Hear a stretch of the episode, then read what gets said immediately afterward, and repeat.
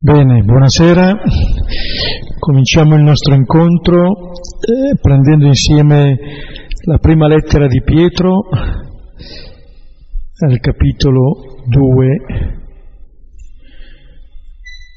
Prima lettera di Pietro al capitolo secondo, versetti da 21 a 25.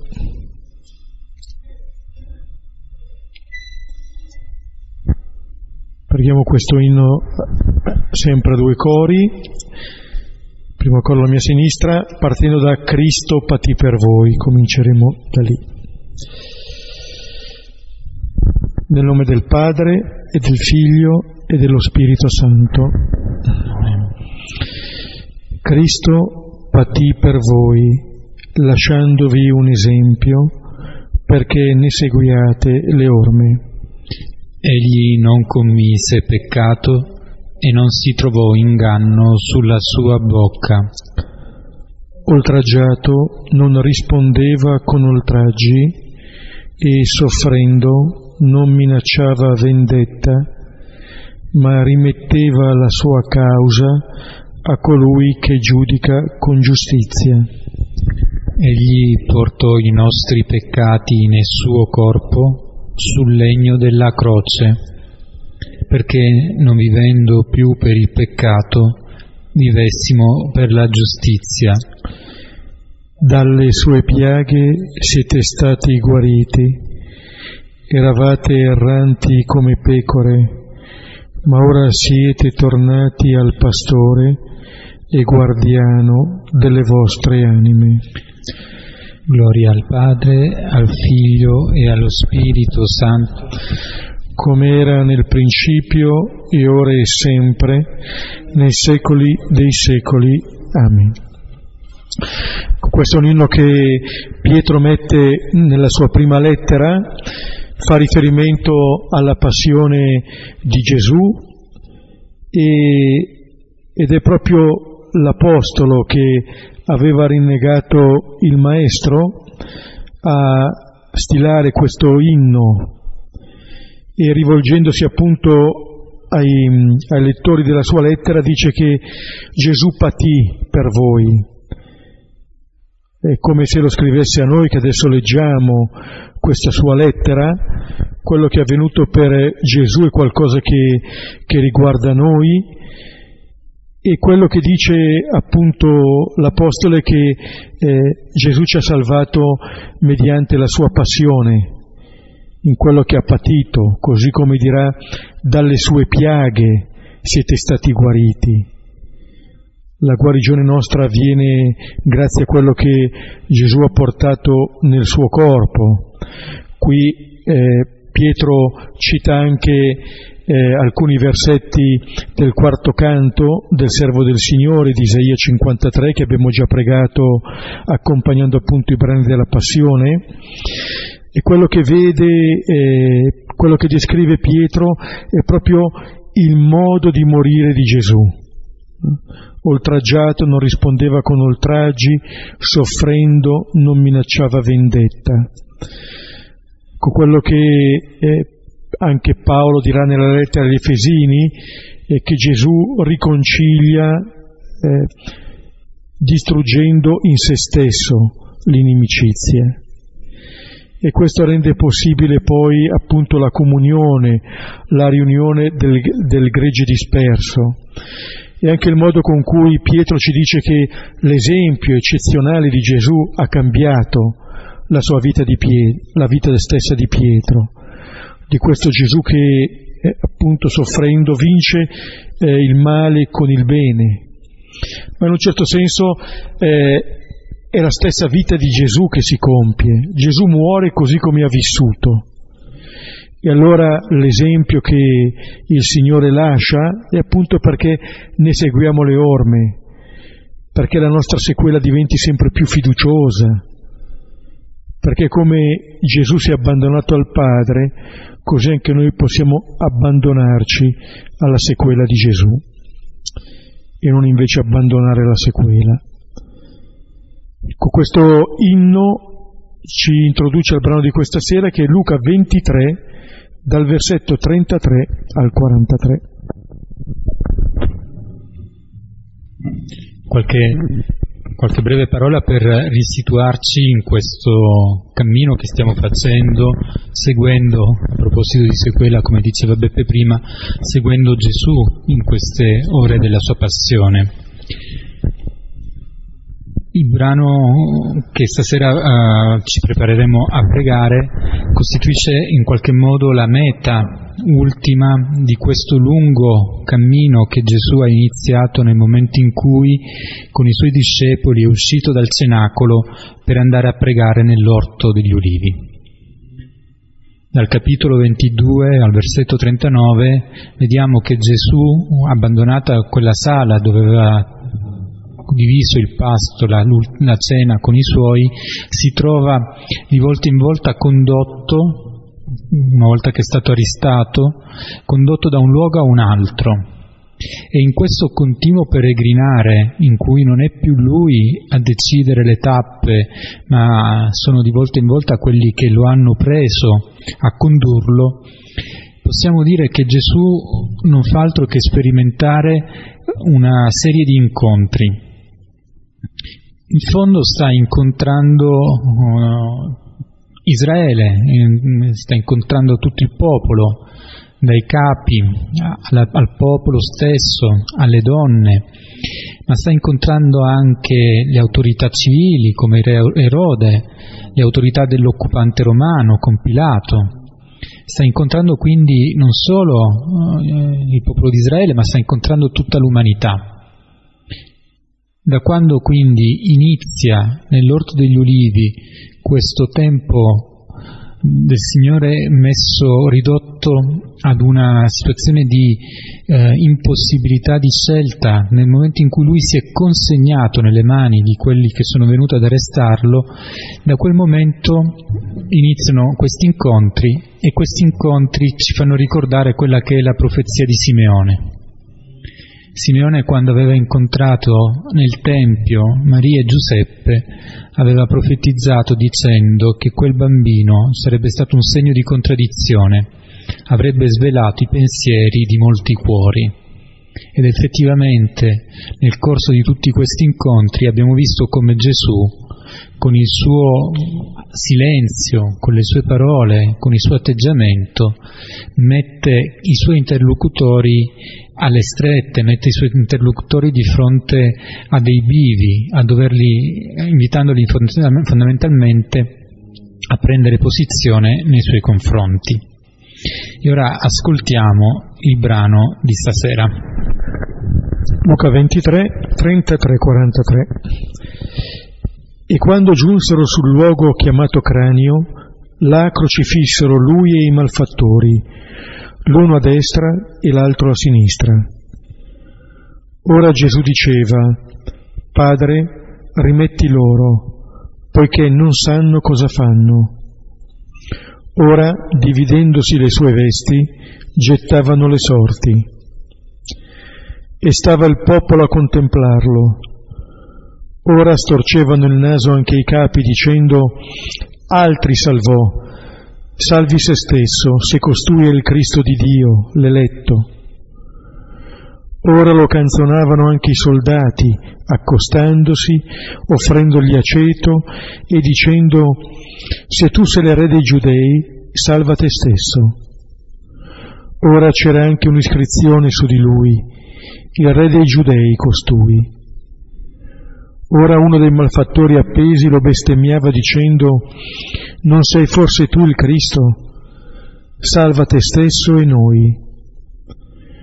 Ora, rispondendo quell'altro, sgridandolo, disse, Tu temi neppure Dio, poiché sei nella stessa condanna, e noi giustamente, poiché riceviamo il giusto per quanto facemmo, ma costui non fece nulla fuori luogo.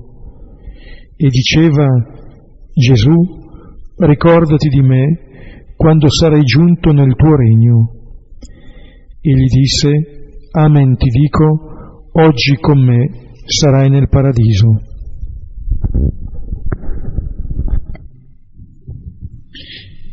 In questi versetti Luca descrive le ultime ore di Gesù prima della morte in croce lo fa in un modo estremamente sobrio, non ci sono dettagli cruenti. Tutto sembra eh, anche come se si fosse in qualche modo fermato nel tempo. Al centro della scena c'è veramente Gesù, con le sue parole, con le sue interazioni con quelli che stanno intorno. È veramente lui il motore di tutto, tutto ruota intorno a lui. E in queste parole che pronuncia e che poi avremo modo di soffermarci con più calma, possiamo dire che non fa altro che ridire in un momento decisivo quello che è il cuore della, della buona novella di dire quello che è il senso della missione che sta portando avanti con la sua vita fino all'ultimo, qual è il senso di questa obbedienza al Padre. In queste ultime ore, in questi versetti che Luca ci consegna, abbiamo veramente la ricapitolazione di quello che è il mistero della vita di Gesù, il suo donarsi per la nostra vita. E non è un caso che questi versetti siano così ricchi anche di eh, tanti rinvii biblici all'Antico Testamento, a voler sottolineare come in questo momento veramente si compie la promessa del Signore che ha fatto al suo popolo. E qui quindi quello che eh, ci prepariamo a, a meditare è veramente il cuore stesso di quello che è l'annuncio della buona novella. Sono parole di vita in un contesto in cui tutto parla di morte.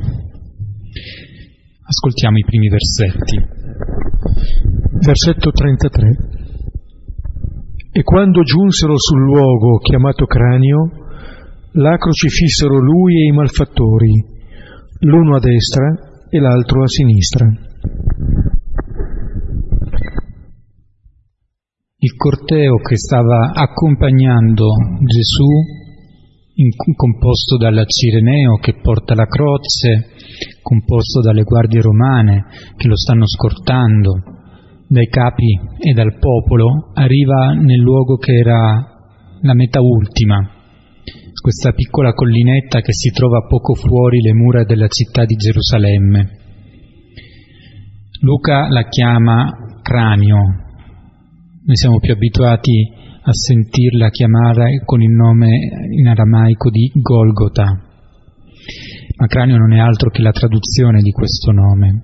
Probabilmente si chiamava così proprio per la forma che aveva, come se fosse una, un pic, una piccola testa. È lì che arriva questo gruppo di uomini e di donne in cui al centro c'è Gesù e i due malfattori è il momento in cui viene Gesù spogliato di tutto, messo sulla croce e innalzato. Luca, come dicevo prima, non dà tanti dettagli, è estremamente sintetico. In un versetto dice che tutto è stato compiuto, che questo supplizio, che è il supplizio più doloroso e quello anche più infamante, è stato portato fino in fondo nei confronti di Gesù, è stato, è stato crocifisso. Lui sta al centro, a destra e a sinistra stanno questi due malfattori.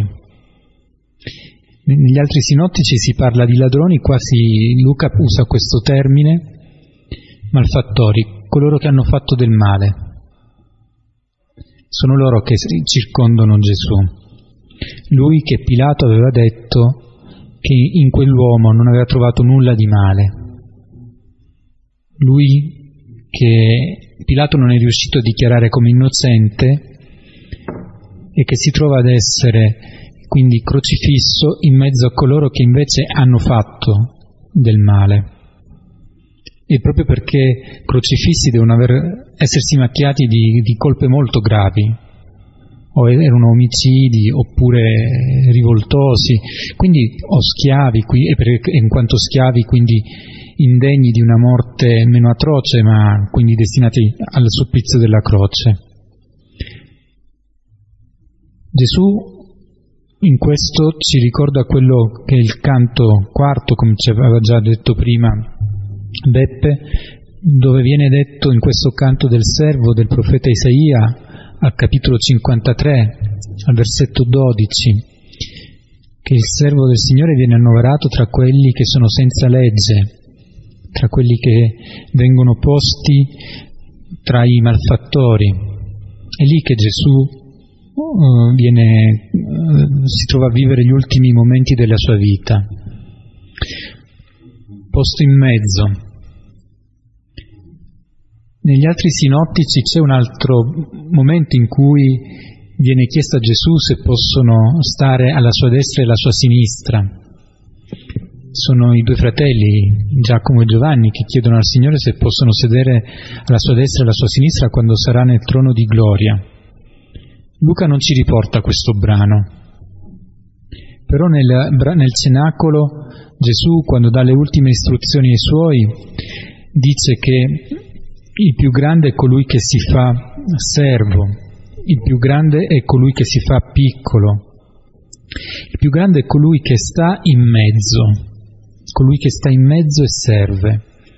Anche in questa immagine della crocifissione Gesù è in mezzo e in fondo anche lì sta portando fino in fondo il suo compito di servizio e sta manifestando la solidarietà con gli uomini anche nel momento più disumano e doloroso di quella che è la prova della crocifissione.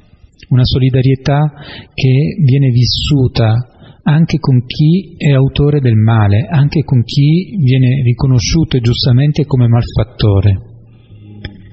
E questo è già un messaggio forte che ci viene consegnato da questo versetto.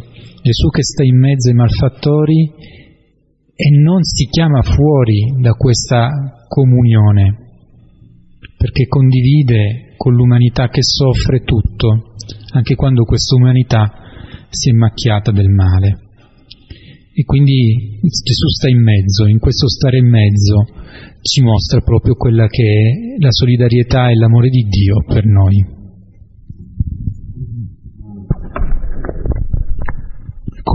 In questo luogo, quello del cranio, appunto il Golgota, termina il cammino eh, terreno di Gesù, appunto arriva la tappa finale, lì si compie eh, la sua piena rivelazione. Potete anche io su questa posizione di Gesù al centro, no, che testimonia quasi il desiderio di creare comunione anche fra le persone, in questo mettersi in mezzo e il fatto che sia sulla croce anche di portare questa umanità alla, al Padre. E in questo arrivare eh, tra questi due malfattori, forse anche il, tornava un po' l'immagine del, del pastore di cui parlava al capitolo quindicesimo Luca, che è il pastore che va in cerca della pecora perduta, eh, di qual è il desiderio del Signore. È vero che Gesù è stato portato a quel luogo, però anche è vero che la sua vita l'ha portato lì. Eh? L'hanno condotto lì, ma tutta la sua vita è raggiungere ogni pecora smarrita. Versetto 34. Ora Gesù diceva, Padre rimetti loro, poiché non sanno cosa fanno. Ora dividendosi le sue vesti, gettavano le sorti. E qui ascoltiamo la prima frase che Gesù pronuncia sulla croce. Nei versetti che leggeremo stasera ascolteremo un altro dialogo forte di Gesù sempre sulla croce. E una terza frase invece sarà uh, meditata prossima, in prossima occasione. Tre parole che vengono pronunciate. La prima di queste parole Gesù la rivolge al Padre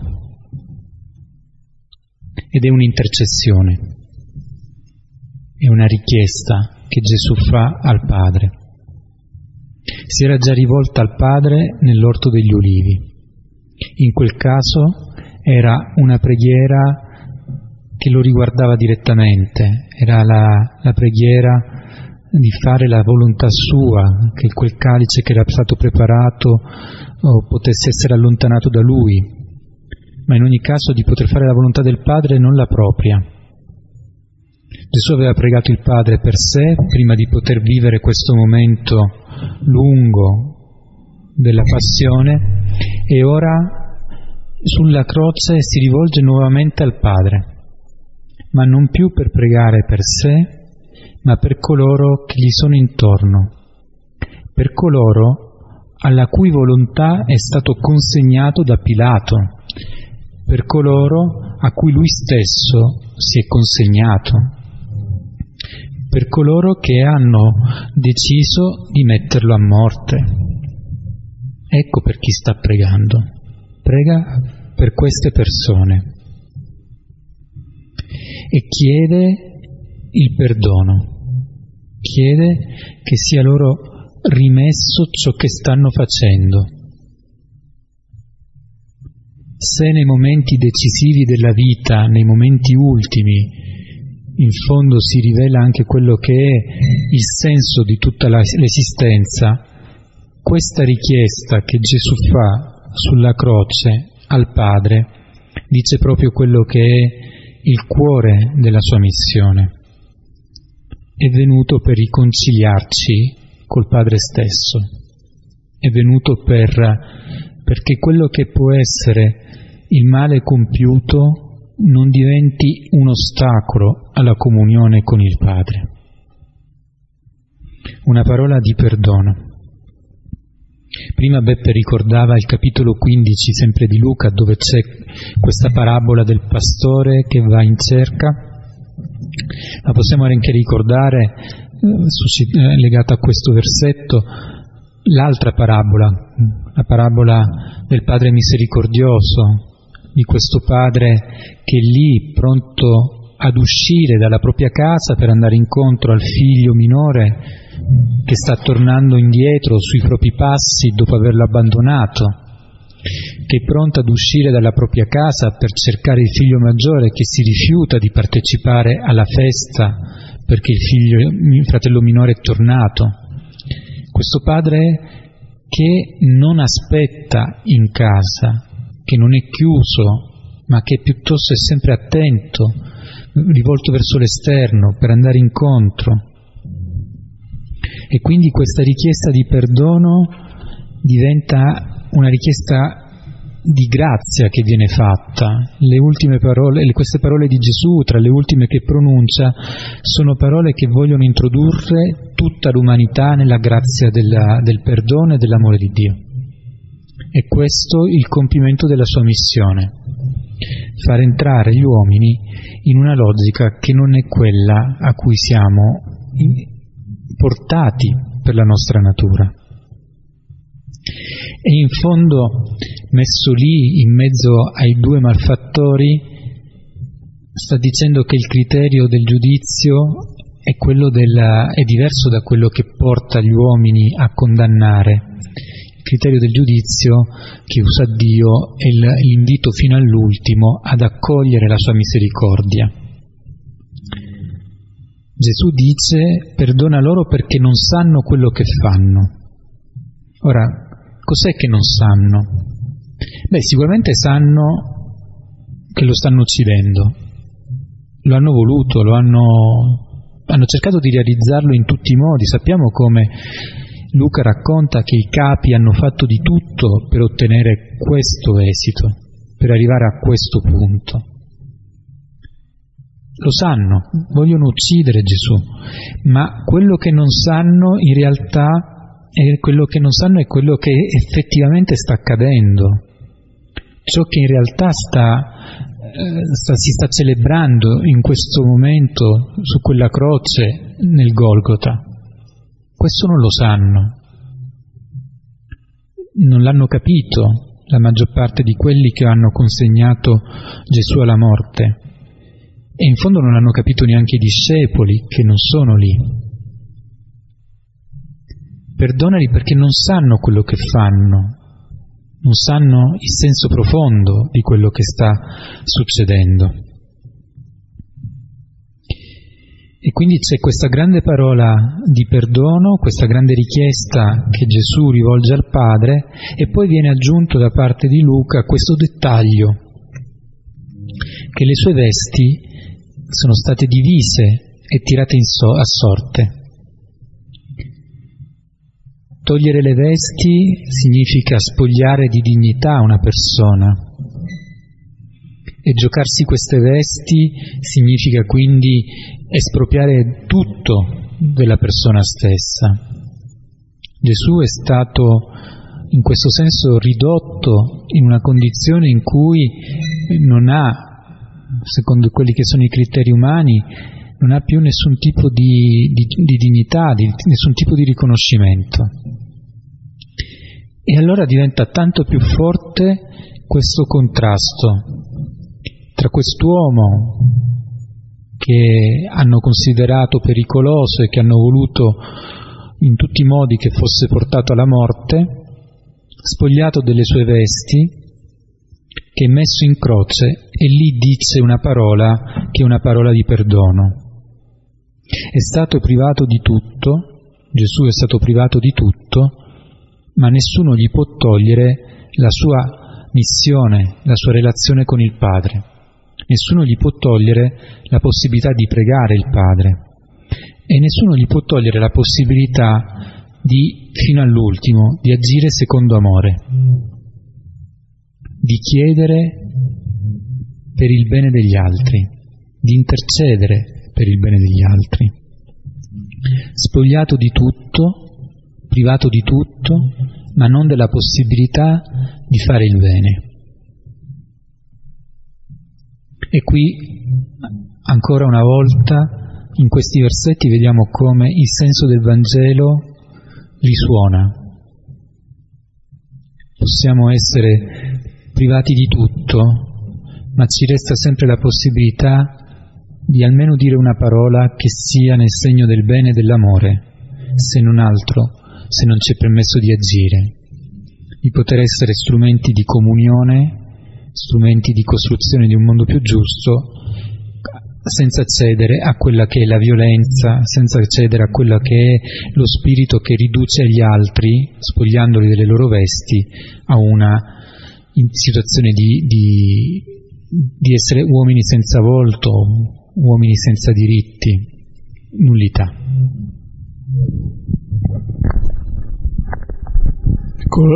Pregavamo prima con l'inno di, della prima lettera di Pietro, soffrendo non minacciava vendetta, qui non solo Gesù non minaccia vendetta, ma a parole appunto che chiedono il perdono per coloro che lo stanno eh, uccidendo, quindi eh, afferma fino alla fine quella che è stata la via che ha percorso nella sua vita.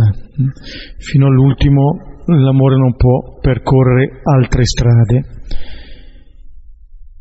versetti da 35 a 39. E stava il popolo a contemplarlo.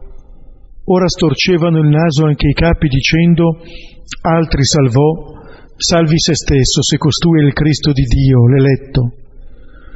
Ora lo canzonavano anche i soldati, accostandosi, offrendogli aceto e dicendo, se tu sei il re dei giudei, salva te stesso. Ora c'era anche un'iscrizione su di lui, il re dei giudei costui. Ora uno dei malfattori appesi lo bestemmiava dicendo, non sei forse tu il Cristo? Salva te stesso e noi.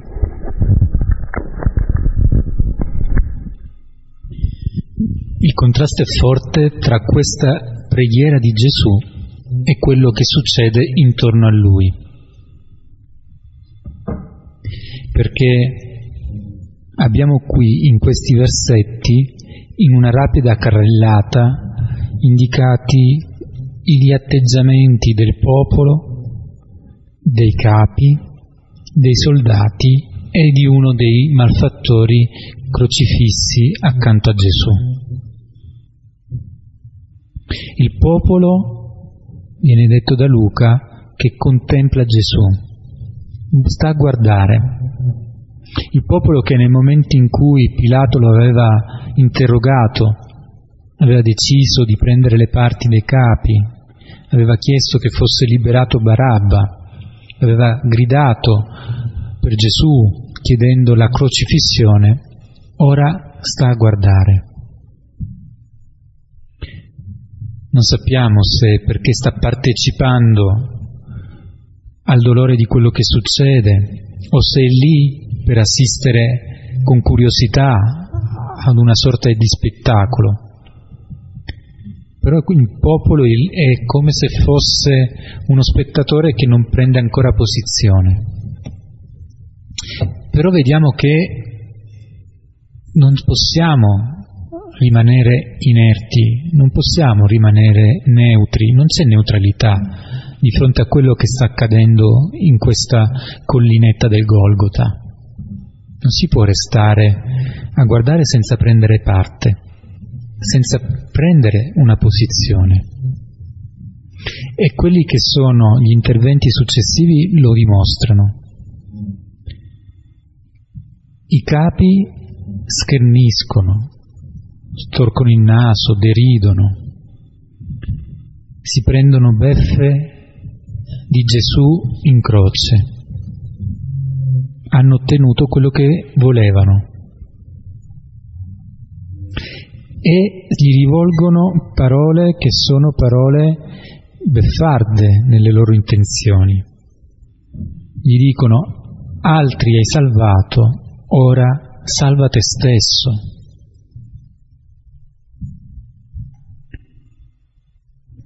E richiamano quello che è la sua identità. Se tu sei il Cristo di Dio, se tu sei l'eletto, allora fallo, puoi salvarti. Non è molto diverso quello che fanno i soldati che tra l'altro è la prima volta che vengono proprio esplicitamente menzionati, anche loro gli dicono, dopo averlo preso in giro, se tu sei il re dei giudei, salva te stesso. Ecco di nuovo un riferimento alla sua identità e un riferimento a quello che può fare, salvare se stesso. E lo stesso farà il malfattore, che appeso alla croce lo insulta dicendo non sei tu il Cristo, allora salva te stesso e salva noi. I capi, i soldati, il malfattore, tutti e tre in modo leggermente diverso, ma tutti e tre ripropongono la stessa domanda, la stessa provocazione a Gesù. Al centro c'è questo verbo salvare, salvarsi, esattamente. Per quattro volte viene ripetuto. Gli viene detto a Gesù, se tu sei, se tu sei il Cristo di Dio, se tu sei il Re dei Giudei, allora mostralo, salvati, tirati fuori da questa situazione. Ma qui c'è qualcosa di più, che viene messo in gioco. Tre volte viene rivolto questa affermazione in parallelo a quelle che erano state le tre tentazioni che Gesù aveva vissuto all'inizio del suo ministero. Satana aveva detto che sarebbe ritornato al tempo prefisso ed ecco che ci ritroviamo in questo momento cruciale in cui Gesù viene per tre volte sollecitato a dare una prova, a dimostrare se effettivamente è il re dei giudei, a dimostrare se effettivamente è il Cristo di Dio e a farlo salvandosi. Nelle parole dei capi, in fondo, quello che viene messo in rilievo, viene messo in, in, evidenza è proprio la sua autorità in quanto nella dimensione religiosa. Se tu sei il Cristo di Dio, se tu sei l'eletto, se tu sei quello che aspettiamo. I soldati che non appartengono al popolo di Israele parlano di re dei giudei e quindi parlano di un'autorità politica e questo viene confermato poi con quella scritta che viene posta sul capo di Gesù. Il malfattore parla di nuovo di Cristo e di salvare non solo la sua vita, ma salvare anche la vita dei due malfattori. E quindi in questo senso sta dicendo, se tu sei, sei veramente capace di dare vita, ecco, dimostracelo, salva la tua vita e salva la nostra vita.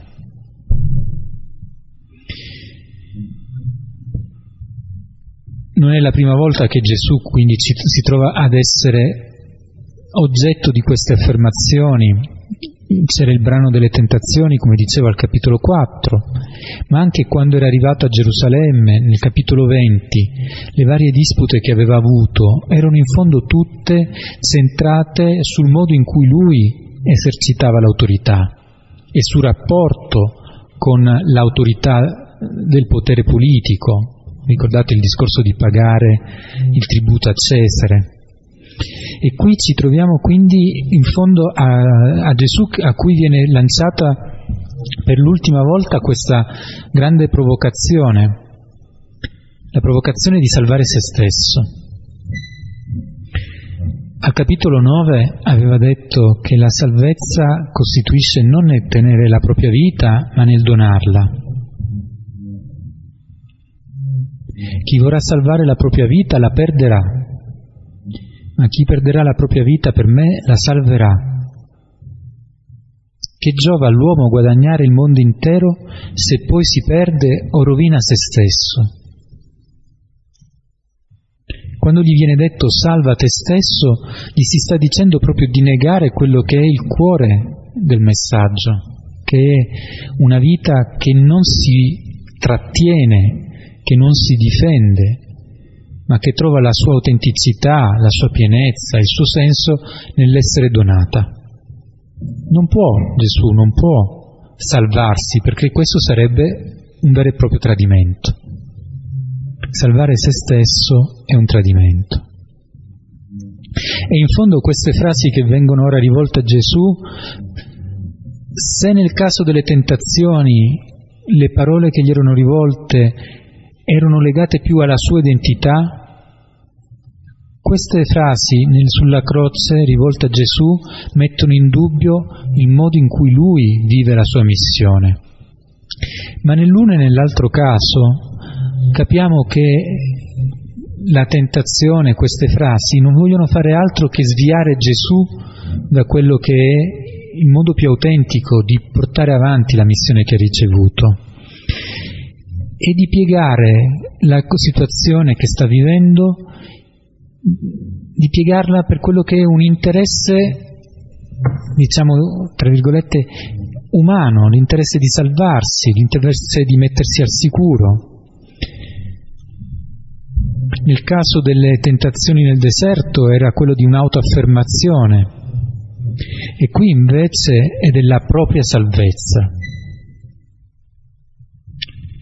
In fondo con questo momento, con queste eh, sberleffi che vengono rivolti a Gesù da parte di chi si trova lì presente su Golgota, con queste richieste che vengono fatte, capiamo che la tentazione ha una logica ben precisa, è la logica di invitare a fare da sé, da soli, di non fidarsi, di non consegnarsi.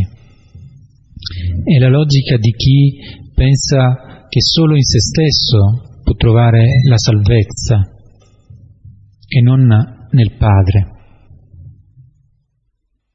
È questo che viene ancora una volta rilanciato a Gesù sulla croce, lui che ha pregato prima il Padre. E ora gli si dice di fare da sé, di salvarsi da solo.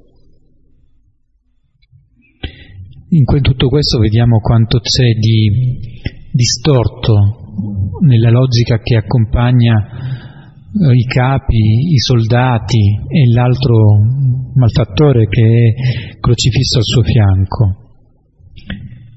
Gesù porta avanti fino in fondo questa sua missione di dono, di salvezza e di intercessione e chi gli è intorno pensa invece a mettersi al sicuro a pensare a se stessi. E qui troviamo forse un crocevia, un bivio nel quale tutti noi siamo chiamati a chiederci quanto siamo pronti a riconoscere nei momenti di difficoltà, in quelli che possono essere i momenti di croce che viviamo, che c'è un Padre che non ci abbandona e al cui possiamo rivolgerci pronti a vivere la donazione che di volta in volta nella situazione concreta potrà esserci chiesta, oppure cercare la nostra salvezza, cercare di fare da soli.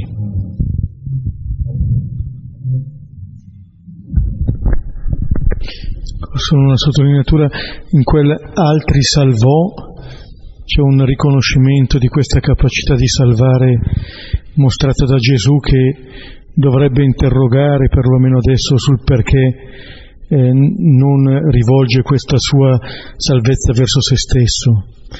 Lui che nella passione abbiamo visto aveva guarito anche il servo che eh, era stato ferito, che aveva guarito potremmo dire il suo nemico, non usa questo potere che ha per difendere se stesso. Versetti 40-41. Ora rispondendo quell'altro, sgridandolo, disse, Tu temi neppure Dio poiché sei nella stessa condanna, e noi giustamente, poiché riceviamo il giusto per quanto facemmo, ma costui non fece nulla fuori luogo.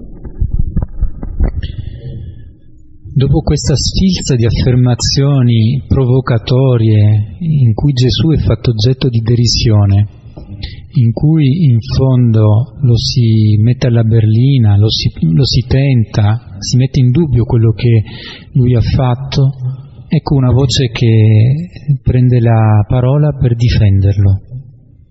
Ecco una voce che prende la parola per rimettere tutto in prospettiva, per parlare secondo verità e a farlo è l'altro malfattore, quello che oramai siamo abituati a chiamare il buon ladrone. È lui che interviene. Interviene rimproverando chi si trova nella sua stessa condizione. E forse anche in questo c'è una forma di saggezza. Uh, parla a chi condivide la medesima uh, fragilità, non dà la lezione ad altri, ma parla a chi può capire perché si trova nella stessa condizione. E lo rimprovera, lo richiama in fondo alla verità, alla realtà.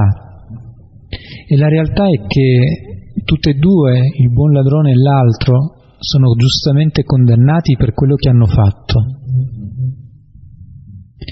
Ma non è così il caso di Gesù. Egli non ha fatto nulla di male. Anche Pilato lo aveva detto. E più volte lo ha detto Pilato di fronte ai capi, al popolo. Però Pilato non è riuscito a rimanere coerente con quello che affermava. Ha lasciato che il suo punto di vista, la sua opinione, quello che secondo lui era la verità, fosse messo da parte, cedendo alle richieste dei capi, alle richieste del popolo. Quest'uomo invece che è sulla croce, quest'uomo che anche lui è arrivato alla fine della sua vita, non, non dice che, non ha, che Gesù non ha fatto nulla di male negoziando come faceva Pilato, ma lo afferma, lo afferma con nettezza, senza stare lì a, a cercare cavilli, può parlare con, uh, con chiarezza. In questo, in, quest'uomo, in questo malfattore c'è una grande consapevolezza. Quest'uomo è capace di dire con giustezza chi è, chi è lui e chi è Gesù. Possiamo dire che quest'uomo ha gli occhi aperti, gli occhi aperti per vedere la realtà sua, la realtà di Gesù e riconoscere effettivamente quello che sta accadendo. Quest'uomo non ha paura della verità e non ha paura di affermare la verità, di prendere la parola per dire la verità. E quest'uomo anche ha un cuore che resta attento a quello che succede, un cuore che pur in una situazione dolorosissima per lui perché sta, sta per morire anche lui su quella croce, sente l'ingiustizia di tutto quanto sta accadendo e non può fare a meno di dirlo, di denunciarlo. Lungo questo cammino che è stato il cammino dall'Orto degli Ulivi fino al Golgota, nessuno ha preso la parola per difendere Gesù, fino in fondo. Né Erode né Pilato, che pur non avevano trovato nulla di male, lo hanno fatto, né il popolo nel momento in cui gli è stato chiesto. Arriviamo all'ultimo atto e chi riconosce in Gesù ora un innocente e lo difende è un malfattore. E accusa l'altro di non avere timore di Dio, cioè di non essere di fronte a questo momento ultimo della sua vita capace di riconoscere la grandezza e l'amore del Signore, di prendersi beffe del Signore nel momento ultimo della vita. È un po' l'invito a ridurre tutto all'essenziale, a lasciar cadere quelli che possono essere i tanti veli che ci portiamo dietro, i tanti sotterfugi, strategie e giochi, perché nel momento decisivo quello che possa essere sentito, rivelato, pronunciato sia soltanto, sia soltanto la verità, sia soltanto ciò che è più profondamente autentico il buon, ladrone, il buon ladrone ci invita quindi a questa, a questa semplice e nuda verità, a riconoscerla e a affermarla e a farlo oh, senza tentennamenti, a farlo consapevoli che tutto si gioca in quell'istante e che proprio per questo è necessario dire la verità dire ciò che si riconosce senza stare a fare sconti, senza nascondersi. Ultimi due versetti, 42 e 43. E diceva Gesù, ricordati di me quando sarai giunto nel tuo regno. Egli disse, Amen ti dico, oggi con me sarai nel paradiso. E dopo la difesa c'è una preghiera. Quest'uomo si rivolge a Gesù chiamandolo per nome. Non lo chiama maestro, non lo chiama rabbì, non usa il titolo di Cristo, re dei giudei, no, semplicemente Gesù. Probabilmente è l'essere nella stessa condizione di essere lì, crocifisso, di condividere la stessa sorte, gli permette di riconoscersi davvero fratello di quest'uomo che non ha commesso nulla, però che è lì con lui e ne condivide fino alla fine la sorte anche sulla croce. E forse per questo si permette di chiamarlo per nome. Gesù. E quello che gli chiede è che, è che possa ricordarsi di Lui. Ricordarsi di Lui quando entrerà nel suo regno, quando Gesù entrerà nel suo regno. E in fondo, menzionando questo regno, il buon ladrone ci fa capire che di Gesù conosce tanto, sa che è venuto ad annunciare la buona novella del regno di Dio che viene e che questo regno non è certo il regno dei giudei che sta scritto sulla, sul capo di Gesù, è un altro tipo di regno e che quindi la sua difesa che ha fatto prima è una difesa eh, che nasce veramente da una conoscenza. Questo malfattore che incontra Gesù negli ultimi istanti della sua vita sulla croce lo riconosce, lo chiama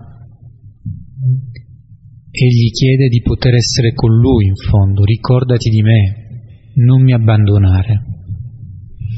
Ricorda anche una preghiera del Salmo 106, dove il salmista chiede al Signore di ricordarsi del popolo e la richiesta di non essere lasciato indietro, di poter essere nella stretta comunione con il Signore stesso. E a questa richiesta, a questa preghiera Gesù risponde. Ed è questa la seconda frase che Gesù dice dopo aver chiesto perdono per coloro che lo stanno mettendo a morte. Ora non è più un perdono rivolto a tutti, ma è una parola rivolta a quest'uomo, quest'uomo che lo ha riconosciuto, che lo ha difeso. E gli dice, oggi con me sarai nel paradiso oggi, quell'oggi che ritorna spesso nel testo di Luca, che esprime il senso della pienezza della rivelazione, di questo annuncio di salvezza, quell'oggi che Gesù aveva detto a Zaccheo, dicendogli oggi devo essere a casa tua, voglio entrare a casa tua, quell'oggi che è l'inizio della missione, quest'oggi dice tutta l'urgenza e tutta l'impellenza della missione di Gesù che è venuto a salvare. Oggi con me, e con me è la parola del discepolo, il discepolo è che, colui che con Gesù sta, con Gesù cammina. E quindi in questo buon ladrone alla fine della, della sua vita, con la sua affermazione, con la sua preghiera, Ah, vediamo che è l'ultima l'immagine del discepolo, l'immagine del discepolo che segue il Signore in queste ultime ore, in quest'ultimo tratto. Con me sarai nel paradiso, sarai nella dimora dei giusti, lui che è stato un malfattore e che il Signore gli annuncia che non solo si ricorderà di lui, ma che sarà con lui e quale più forte e profonda buona novella può Gesù dire sulla croce a quest'uomo, perché gli sta promettendo una vita di comunione con il Signore stesso.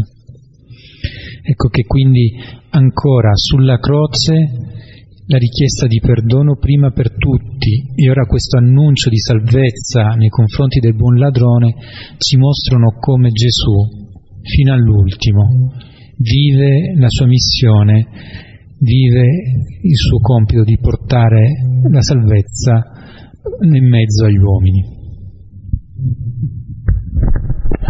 Ecco, in, eh, in, queste ultime parole al, al malfattore si vengono riprese un po' anche quelle che dicevano gli accusatori, altri salvò, proprio così, fino alla fine Gesù salva, anche questo malfattore, ma appunto salva altri, non se stesso. E questo malfattore ci fa vedere che la croce è proprio il trono di questo regno. La regalità di Gesù che viene schernita dai più viene affermata da questo malfattore. Riconosce nella modalità di Gesù eh, questa, questo regnare, suo. E poi l'essere con lui nel paradiso. Ecco, Gesù è, è solidale fino alla fine, non solamente nell'essere crocifisso, ma anche nella gloria. Gesù sale sulla croce con altri ed entra nel regno con un altro. Oggi con me sarà nel paradiso. Ecco una comunione che non ha fine, e che si propone a noi come possibilità di vita, di vita nuova. Allora volevo leggere le ultime parole del testamento di Frère Christian de Chergé, questo trappista che rivolgendosi al suo futuro uccisore qualche anno prima così scriveva, e mi sembra un buon, un buon commento questo brano che abbiamo pregato assieme, e anche a te, amico dell'ultimo minuto, che non avrei saputo quel che facevi.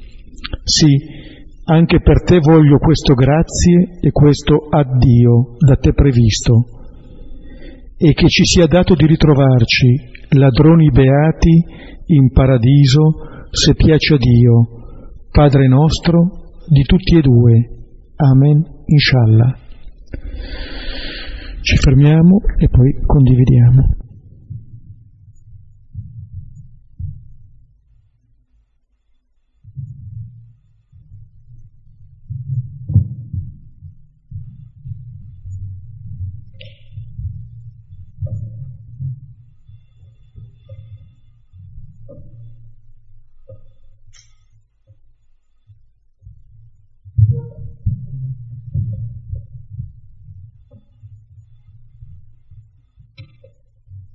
Quando abbiamo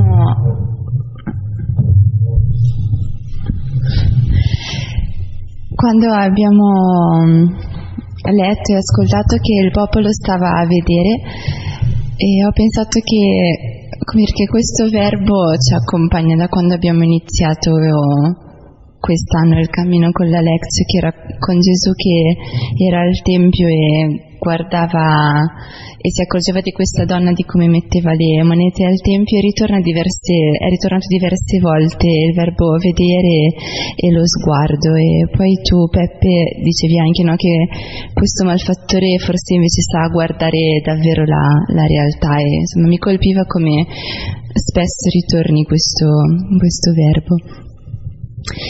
E, e invece quando ascoltavo quello che dicevi Peppe sulla, sulla, verità, a me è venuto in mente un altro personaggio nel Vangelo di Giovanni al capitolo 9, il, quest'uomo che si dice che è cieco nato che tiene il punto sulla, sulla verità che, e sulla realtà, no? tutti incominciano a fare congetture ma quest'uomo è capace di, di stare con, con, la verità e con la realtà.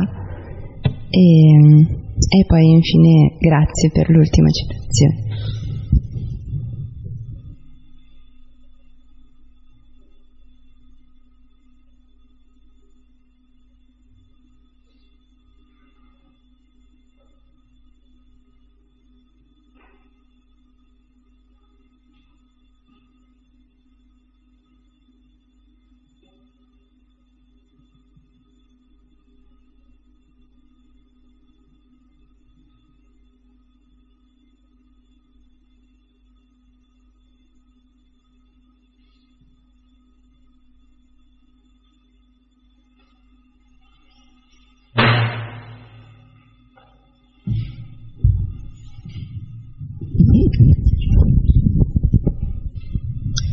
Me colpisce sempre eh, l'oggi.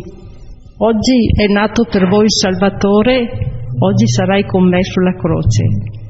E vorrei vivere la, vorrei essere capace di vivere ogni giorno e sempre l'oggi, l'oggi il presente. Mi richiama quel decalogo che circolava qualche anno fa di Giovanni XXIII che diceva solo per oggi farò silenzio, solo per oggi prego, solo per oggi mi vestirò con dignità e avanti. Ecco, il vivere, essere capaci di vivere 365 volte in un anno l'oggi, il presente. Difatti inizia, cioè c'è l'oggi della nascita e c'è l'oggi della morte.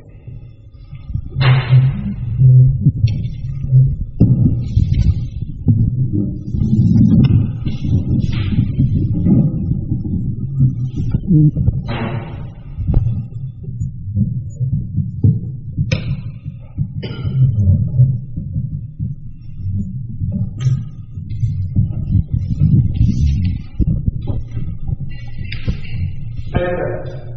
volevo solo dire che per me mi ha fatto molto bene quando hai detto che la logica della tentazione è, è pensare di salvarsi da soli, che poi è egoismo, che poi è essere centrati su se stessi, mentre tutto il brano dice di Gesù che ama ognuno di noi. Grazie.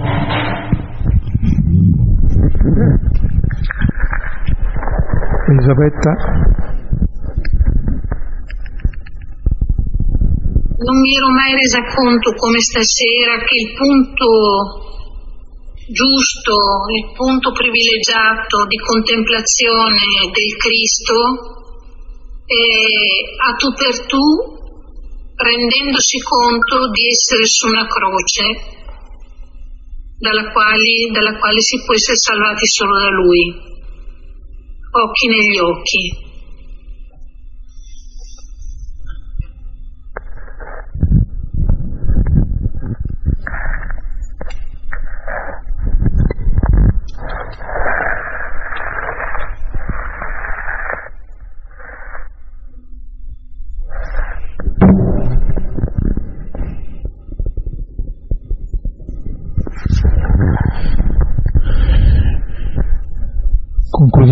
Pregando, Padre nostro che sei nei cieli, sia santificato il tuo nome, venga il tuo regno, sia fatta la tua volontà, come in cielo, così in terra. Dacci oggi il nostro pane quotidiano e rimetti a noi i nostri debiti, come anche noi li rimettiamo ai nostri debitori, e non abbandonarci alla tentazione, ma liberaci dal male. Amen. Nel nome del Padre e del Figlio e dello Spirito Santo. Amen. Buonanotte, ci vediamo. Ciao, arrivederci.